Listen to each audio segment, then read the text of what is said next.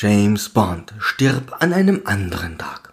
Unser Held beweist wieder einmal seinen unvergleichlichen Humor, als er in einer Eisbar bestellt. Wodka Martini mit viel Eis, wenn Sie haben.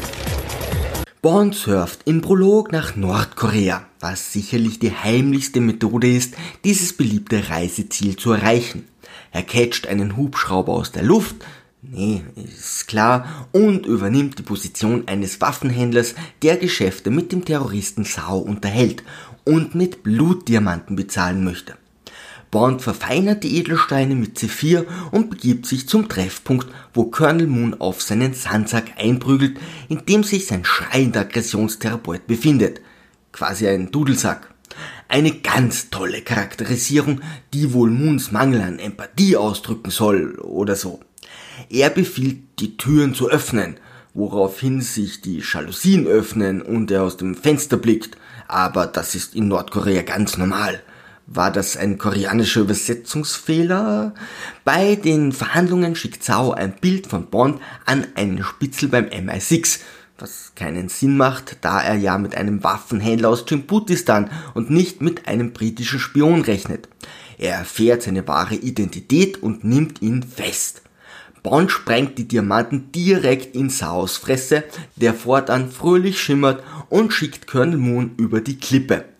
Bei der Verfolgungsszene negiert übrigens Bond feindliche Kugeln durch konstantes Weggucken. Das muss ich auch mal ausprobieren.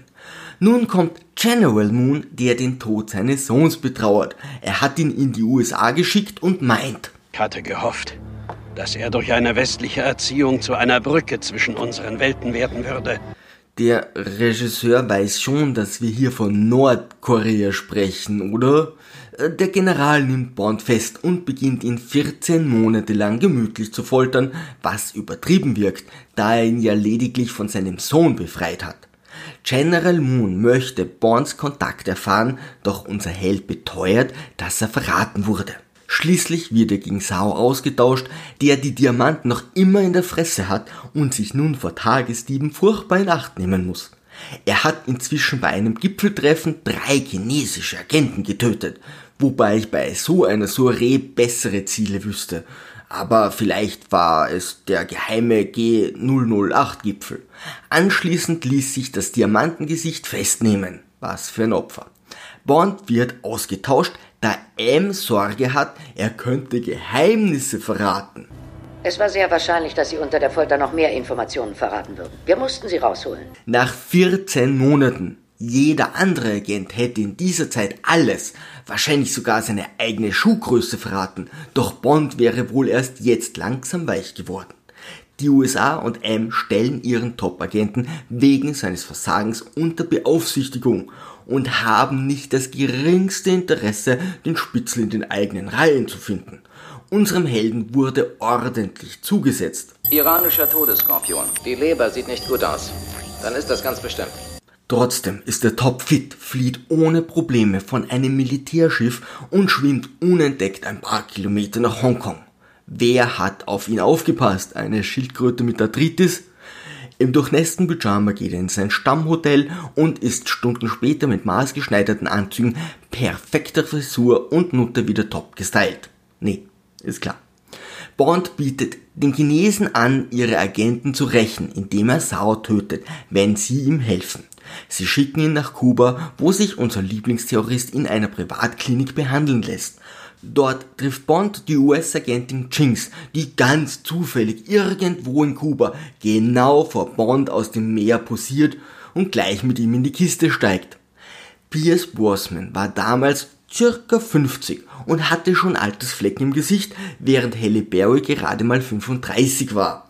Aber bei dem Anmachspruch wäre jede weich geworden. Mojito. Sollten Sie mal probieren. Wer so ein unbekanntes, exotisches Getränk kennt, muss einfach gut in der Kiste sein. Am nächsten Tag treffen sich die beiden Agenten in der streng bewachten Klinik, wo der Dr. Jinx erklärt, wie er ihre DNA entfernt. Ich habe recherchiert und die einzige Möglichkeit wäre, die Holde Maid vollkommen in Säure aufzulösen. Sie scheint ihrem Gefasel von kindlichen Knochenmarkstransplantationen nicht zu glauben und schießt ihn über den Jordan. Natürlich hat ihr niemand vom Sicherheitspersonal ihre Waffe abgenommen. Alles schön, doch Sao kann fliehen. Bond konnte jedoch die Diamanten für die Bezahlung sicherstellen. Er trifft sich mit Fidel. Es sei denn, du willst als Fidel Castrato rumlaufen. Und so ganz nebenbei eine ziemlich komplizierte Verbindung aufdeckt, die sonst noch niemand erkannt hat.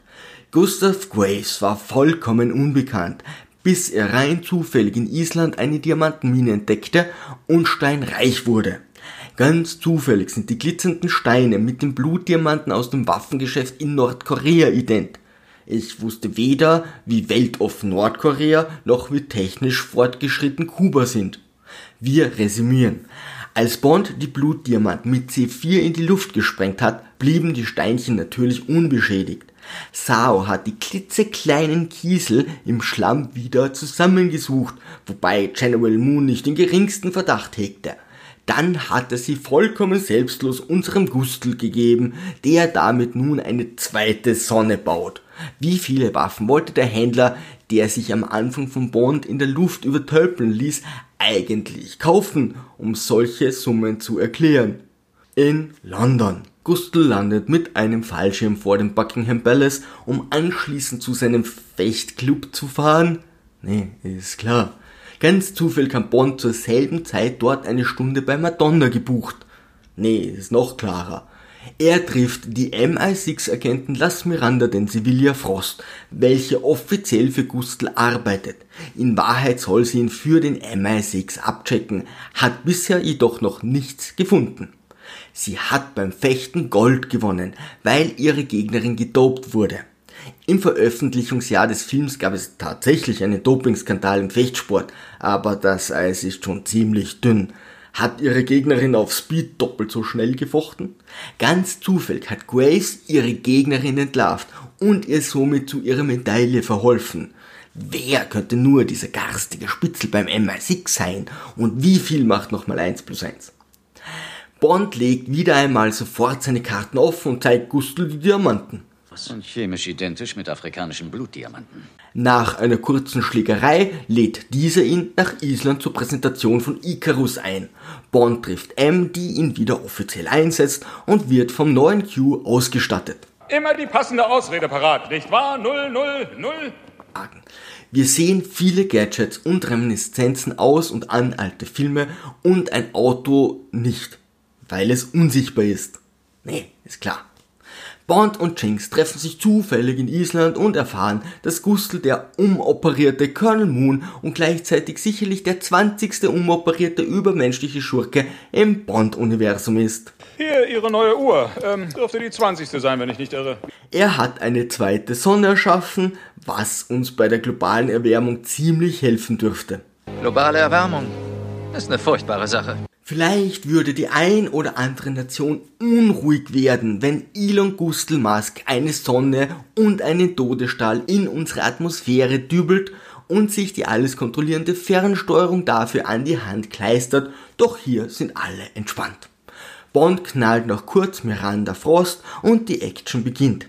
Er geht eistauchen, kämpft gegen Goldfingers Laserschwerter, kaltet in der schlechtesten CGI-Szene der Filmgeschichte und rettet Jinx, bevor Gustl alle hochkarätigen Gäste auf der Party vernichtet und nach Nordkorea flieht. Spätestens jetzt sollte die halbe Welt hinter ihm her sein, doch die USA sieht noch immer nicht den geringsten Grund, Gustl und Sauer anzugreifen. Und so müssen Jinx und unser Held über Nordkorea mit Surfbrettern abspringen wobei ich mir jetzt jeden Kommentar verbiete. Alle Protagonisten treffen sich in einem Flugzeug und hauen sich ordentlich auf die Schnauze. Jinx verprügelt Frost, die vollkommen überraschend der Spitzel im MI6 war. Anstatt den Todesstrahl zu deaktivieren, wirft Bond Gustl mit der Fernsteuerung in die Turbine, welche zum Glück ausgerechnet den Off-Knopf drückt. Die Gefahr ist gebannt, die Sonne schwebt immer noch in der Atmosphäre und die Guten haben gewonnen. Und auch wenn jetzt die globale Erwärmung nun wesentlich schneller voranschreitet, geht nun die Ära von Pierce Brosnan, einem Schauspieler, den ich sehr mag, zu Ende. Zum Abschluss möchte ich sagen, dass Halle Berry Bond tatsächlich quasi ebenbürtig war. In der Bosnian-Ära kann man schön die Entwicklung des Feminismus beobachten. Natürlich hat sie lange im Eispalast herumgezetert, doch James ist ja schließlich der Held der Serie. Über ein Like und ein Abo würde ich mich sehr freuen. Liebe Kreativskeptiker, Segel immer straff halten und auf zum Horizont.